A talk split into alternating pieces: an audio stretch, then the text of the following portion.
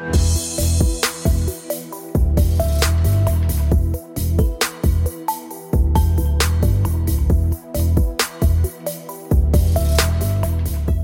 beim Ärztetag, dem Podcast der Ärztezeitung.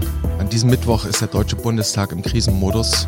Im Schnelldurchgang sollen zahlreiche Gesetze zur Bewältigung der Coronavirus-Pandemie beschlossen werden, darunter auch ein milliardenschweres Hilfspaket für die Krankenhäuser. Und das Parlament will erstmals in seiner Geschichte eine Epidemie nationaler Tragweite ausrufen. Doch wie steht es an der Front gegen Covid-19? Wie können diese neuen Maßnahmen Ärzten, auch Intensivmedizinern helfen?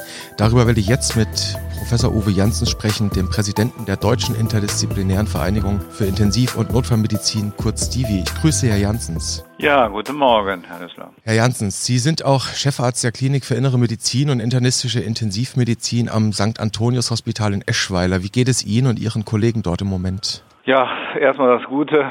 Uns geht's gut. Ähm, wir haben keine Erkrankungsfälle und wir haben uns seit Wochen eigentlich auf die Situation, die ja diese Woche, glaube ich, so äh, richtig in den Brennpunkt kommt, wenn man die Zahlen sieht, die Entwicklungen sieht. Äh, wir alle stehen in Startlöchern ähm, äh, und warten auch tatsächlich jetzt die, den, den Ansturm der Patienten, der uns ja vorhergesagt wurde.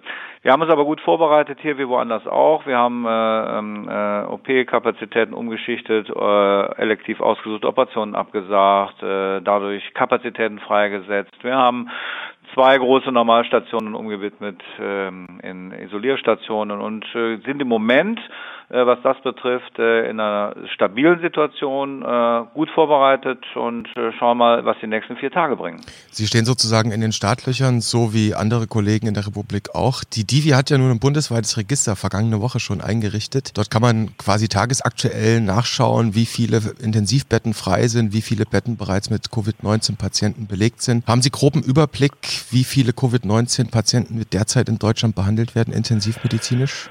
Ja, das ist wirklich tatsächlich schwer zu sagen. Unser Register ist ja im Moment noch äh, freiwillig. Ähm, es haben sich knapp die Hälfte der deutschen Intensivstationen dort schon eingeschrieben, sodass die Zahlen, die Sie jetzt auch schon jeder einsehen kann auf der ähm, Homepage der Divi, www.divi.de, Register Kartenansicht. Da können Sie pro Bundesland auch sehen, äh, die freien Intensivbettenkapazitäten und über äh, den Mauszeiger sehen Sie dann genau, wie viel in jedem Bundesland auf der Intensivstation wegen Covid-19 behandelt werden. Das ist aber nur die Hälfte der Miete, weil die anderen äh, 50 Prozent der Krankenhäuser haben wir halt nicht in dieser Liste drin. Und unser, unser wirklich dringender Appell an der Stelle ist, dass sich die anderen doch dringend registrieren. Wir hoffen, dass vielleicht vielleicht sogar vom BMG, vom Bundesministerium für Gesundheit, entsprechende Anordnungen oder Empfehlungen kommen, dass hier doch äh, eine flächendeckende Registrierung ist. Dann haben wir nämlich einen guten Überblick darüber.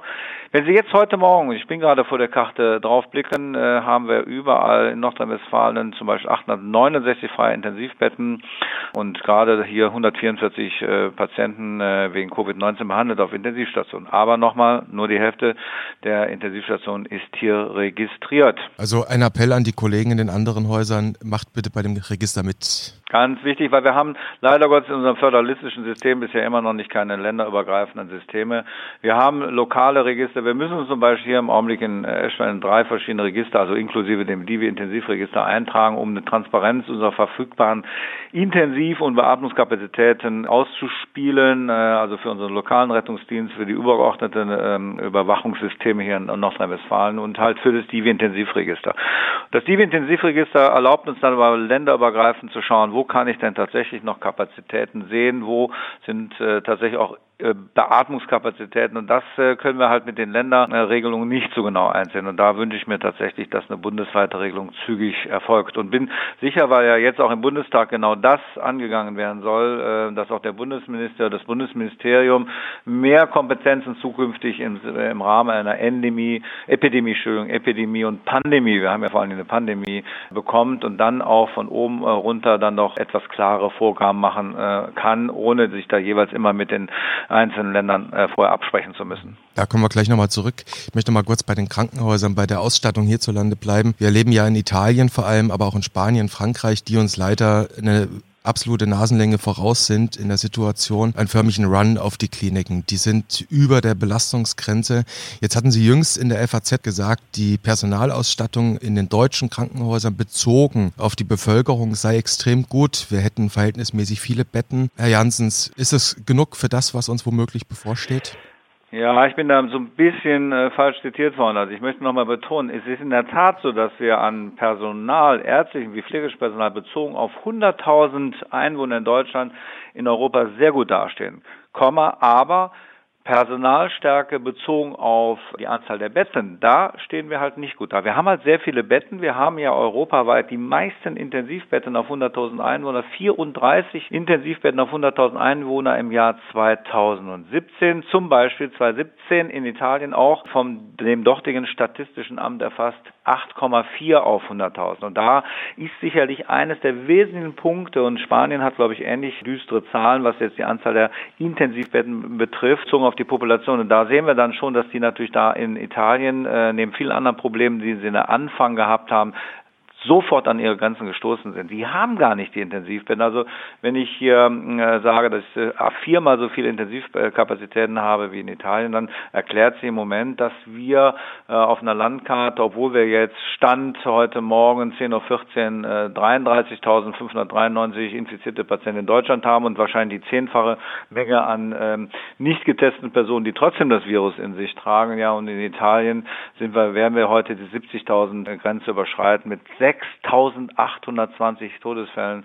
Also hm, das wird man nochmal sehr genau analysieren müssen, was dazu geführt hat. Aber eines wird am Ende klar sein, also äh, unser Gesundheitssystem, das, da springe ich dem Bundesminister Spahn zu, ist tatsächlich nicht schlecht, sondern vielleicht sicherlich sogar eines der besten der Welt. Und wir werden hoffen im Nachgang nochmal sehr klug überlegen, äh, an welcher Stelle wir die Betten tatsächlich dann runterschrauben, denn das war ja der Plan von äh, vielen klugen Leuten in äh, Deutschland, die sich mit der Frage auseinandergesetzt haben, haben wir zu viele Krankenhäuser, haben wir zu viele äh, Betten, haben wir zu viele Intensivbetten, ja, und jetzt im Moment können wir froh sein, dass wir tatsächlich per Zufall oder weil noch keine einschneidenden äh, Vorgaben gemacht worden ist, noch genug haben. So, das kann man ganz klar mal so sagen. Mhm. Das heißt, so, so Vorschläge, ich ziehe jetzt nur mal ein, Reinhard Busse ist relativ prominenter Ökonom von der TU Berlin, der rechnet ja immer wieder vor, am Beispiel von Dänemark, eigentlich würden knapp über 300 Krankenhäuser in Deutschland reichen, die müssten dann halt größer und Zentren sein. Das wäre jetzt ein Vorschlag, der Ihnen nicht so zufliegt. Ja, ich finde dieses dänische Modell äh, sehr schön in Zeiten außerhalb äh, von Corona und wenn alles so bleibt auf der Welt und wenn wir solche stabilen Verhältnisse haben, aber wir sehen jetzt, die haben wir halt nicht und nach Corona kommt ein neuer, äh, noch vielleicht bösartiger Keim.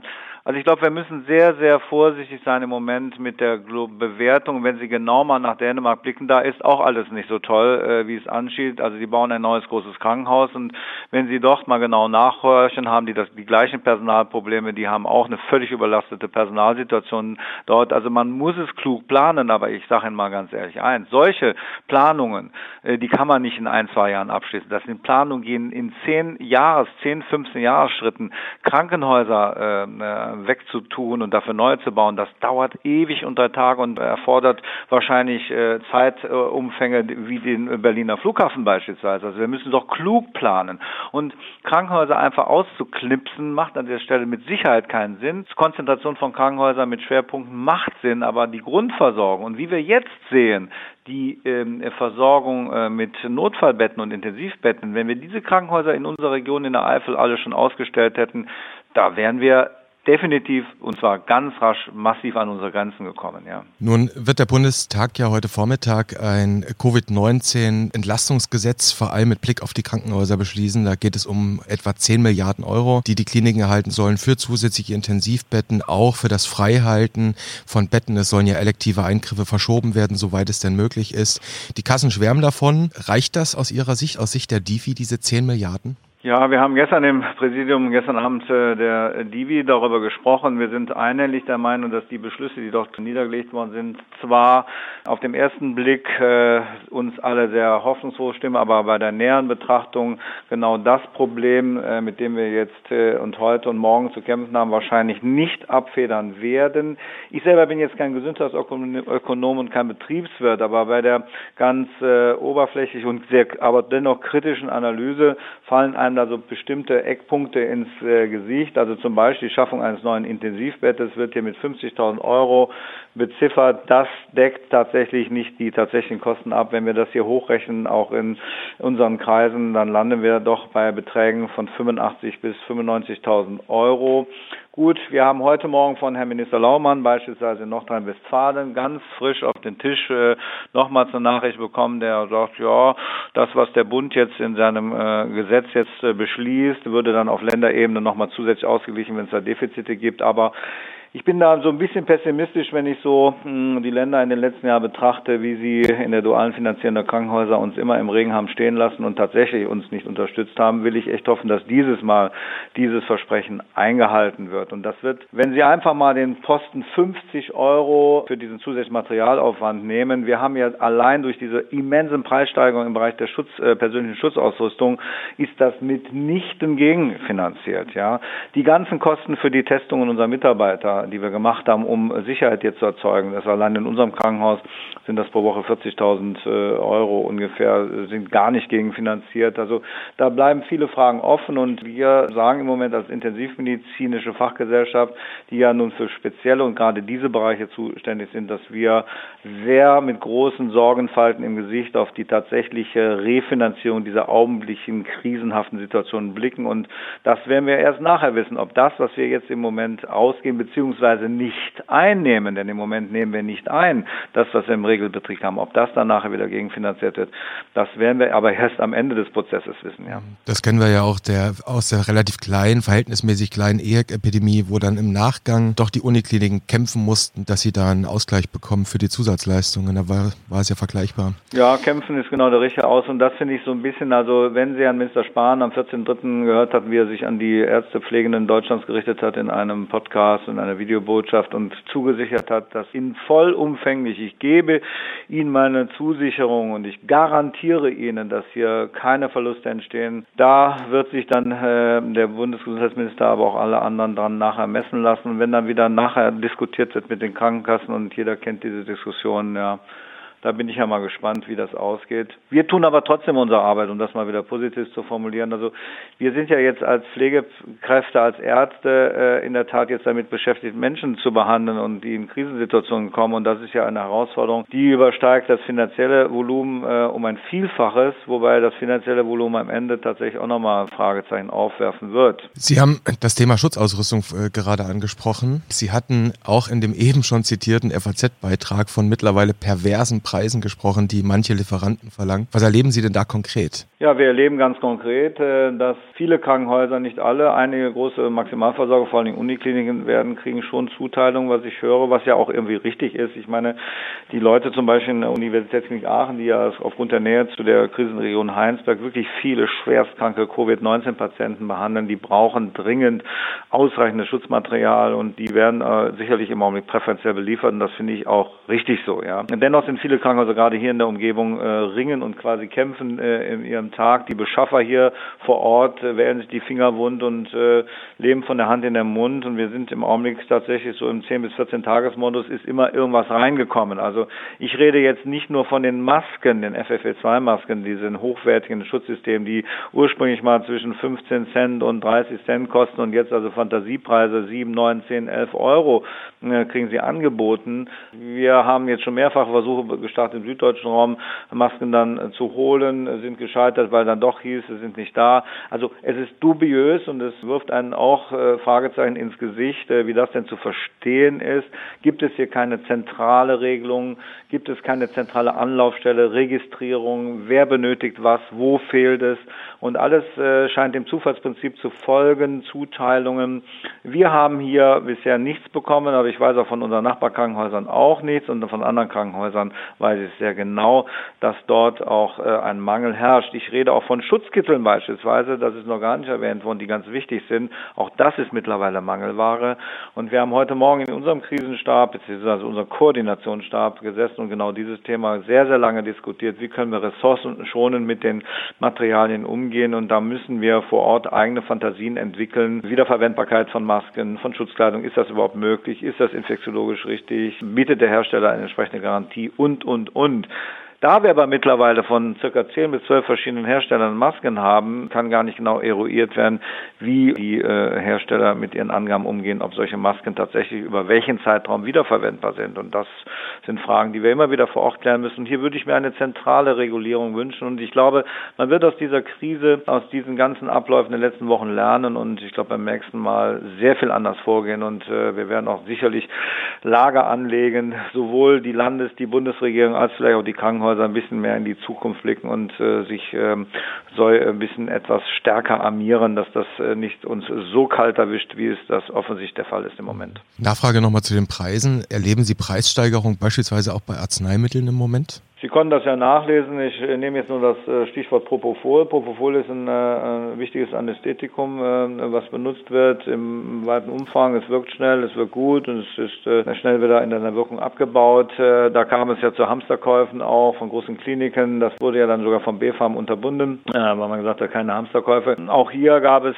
nicht unerhebliche Preissteigerungen. Auch hier erhebt sich die Frage, sind in diesen Zeiten der Corona-Pandemie die Gesetze der freien Marktwirtschaft äh, noch gültig? Dürfen die dann gültig sein? Meine und unsere persönliche Meinung ist eigentlich nicht. Hier haben wir ja quasi Notstand. Wenn heute der Bundestag irgendwie die Epidemie ausruft, dann müssen diese Sachen dürfen die eigentlich nicht mehr passieren. Es kann nicht sein, dass es hier Gewinnler gibt in einer Situation, wo wir uns verzweifelt bemühen, unsere Mitarbeiter zum Beispiel mit Masken zu schützen und dann bereit sind, jeden Preis zu bezahlen. Hier müssten andere Mechanismen eingreifen. Und wenn Sie gestern gelesen haben, dass in Kenia sieben Millionen, wie viele Masken auch immer der Bundeswehr abhandengekommen sind, beim Transport, dann deutet das darauf hin, dass es mittlerweile eine internationale äh, Mafia gibt, eine Maskenmafia, kann man mal so sagen, die damit beschäftigt ist, daraus maximalen Gewinn zu ziehen. Und ich finde, das ist nicht äh, gut und ist moralisch äh, eigentlich verwerflich und müsste ähm, einer zentralen Kontrolle unterliegen und auch entsprechend sanktioniert werden. Sie haben angesprochen, was eben heute im Bundestag auch beschlossen werden soll, die Reform des Infektionsschutzgesetzes, die Ausrufung einer Epidemie nationaler Tragweite. Wenn das so kommt, wenn am Bundes, wenn der Bundesrat am Freitag zustimmt, wenn das dann vom Bundespräsidenten ausgefertigt wird, dann wäre Gesundheitsminister Jens Spahn ja faktisch ab Montag in der Lage, etwa auch Beschlagnahmungen durchzuführen, Masken zu konfiszieren, Arzneimittel zu konfiszieren. Das klingt auf den ersten Blick ziemlich rabiat. Ich höre aber, das könnte eine gute Sache sein aus Ihrer Sicht, oder? Ich meine, äh, ganz ehrlich gesagt, wie denn anders? Ich meine, ganz ehrlich gesagt, und ich sage jetzt nochmal mit ganz klarer Deutlichkeit, das sage ich immer so, wenn wir hier die erste schwer erkrankte Krankenschwester oder Arzt haben oder Ärztin haben, die sogar nachher an dieser Infektion verstirbt und, wir, und es gezeigt wird, dass das auch Erfolge war einer unzureichenden Ausstattung mit Schutzsystemen, das möchte ich nicht erleben. Ja? Und wir haben es in Italien gesehen, wir haben dort erlebt, dass die nicht vorbereitet waren, dass sie unzureichenden Schutz hatten. Da sind die Schwestern und Ärzte nicht ausreichend geschützt worden. Meines Wissens, das ist aber nur eine Zahl, die ich jetzt äh, durch ähm, äh, Kollegenkanäle gehört habe, sind da auch schon über weit über 20 ärztliche Mitarbeiter und Mitarbeiter sogar schon verstorben. Und ähm, äh, das mag man sich nicht ausmalen. Und ich denke mal, da sage ich auch meinen Mitarbeitern und Mitarbeitern, hier geht der Eigenschutz vor den Fremdschutz. Und das können wir den Leuten nicht zumuten, dass in dieser Situation aus noch verlustig werden, indem sie sich anstecken oder sogar noch schwerst erkranken. Hier muss dringend gehandelt werden und müssen Maßnahmen ergriffen werden. Und die sind dann gut, wenn sie auch drastisch wirken. Auch wenn Herr Lindner das, äh, glaube ich, im Moment ziemlich konterkariert. Und da bin ich auch sehr, sehr traurig darüber, dass ein Politiker Politiker seine Verantwortung so missbraucht, um hier wieder die Gesetze der freien Marktwirtschaft zu propagieren. Also ehrlich gesagt, da äh, hört der, das Verständnis von mir auf. Zu guter Letzt, Herr Professor Janssens, nochmal der Blick auf Ihre niedergelassenen Kollegen. Jetzt müssen wir davon ausgehen, dass auf Sie in den Krankenhäusern, auf Ihre Kollegen in den Krankenhäusern womöglich sehr viel mehr Arbeit zukommt, während im niedergelassenen Bereich sich manche Gebiete jetzt Gedanken über Kurzarbeit machen, weil planbare Eingriffe, Praxisbesuche, Termine wegfallen. Etliche niedergelassene Ärzte bieten jetzt bereits schon Unterstützung an, wenden sich an die Kammern, an die KV. Da entstehen also doch freie Reserven, ob jetzt Orthopäden, Gynäkologen, vielleicht auch Nuklearmediziner. Wäre es jetzt nicht eigentlich an der Zeit, dass man sagt, liebe Kollegen, helft uns in den Kliniken, kommt zu uns. Müsste man da nicht was erfinden? Ja, das ist auch wirklich toll. Ich habe das auch gehört. Hier in der Region trifft das tatsächlich zu, weil die tatsächlich auch noch mit ähm, den Umgebungsproblemen, Infektionen, Atemwegserkrankungen viel zu tun hatten. Ich habe tatsächlich auch schon wahrgenommen, dass hier in einigen anderen Gebieten aufgrund des Runterfahrens des Gesamtsystems hier Praxen jetzt leer stehen äh, und auch äh, tatsächlich auch finanzielle Sorgen entstehen. Soweit ich weiß, äh, hat die Kassenärztliche Bundesvereinigung darauf ja schon reagiert. Wenn hier Hilfe angeboten wird von den verschiedenen Fachrichtungen, ähm, ist das sehr, sehr gut. Und dann muss man aber auch wieder entweder lokal koordiniert oder überregional koordiniert schauen, in welchen Bereichen könnten wir die Kolleginnen und Kollegen so einsetzen, dass sie dann in den Krankenhäusern hilfreich sind. Und wir sehen, dass wir gar keinen äh, richtigen Plan haben. Dieser Plan müsste erst äh, geschaffen werden. Und wir werden tatsächlich am Ende uns wirklich die Frage gefallen lassen müssen, in der Zukunft genau sowas zu konstruieren, für so einen maximalen Schadensfall zu sagen, was können wir mit den Ressourcen Mensch, die auch noch fachlich qualifiziert wäre, in so einer Krisensituation, in welchen Bereichen können die eingesetzt werden, wie können die eingesetzt werden?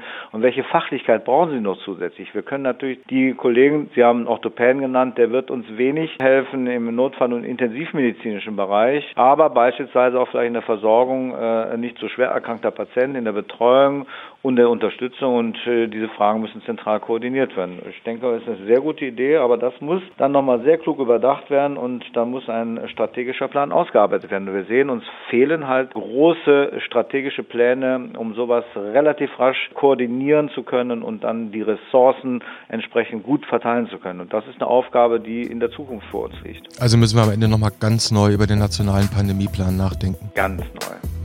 Herr Professor Janssen, ich danke Ihnen für das Gespräch, wünsche Ihnen, Ihren Kollegen alles Gute für die nächste Zeit. Ja, das wünsche ich Ihnen auch. Alles Gute, viel Gesundheit und bis demnächst. Bis demnächst, auf Wiederhören.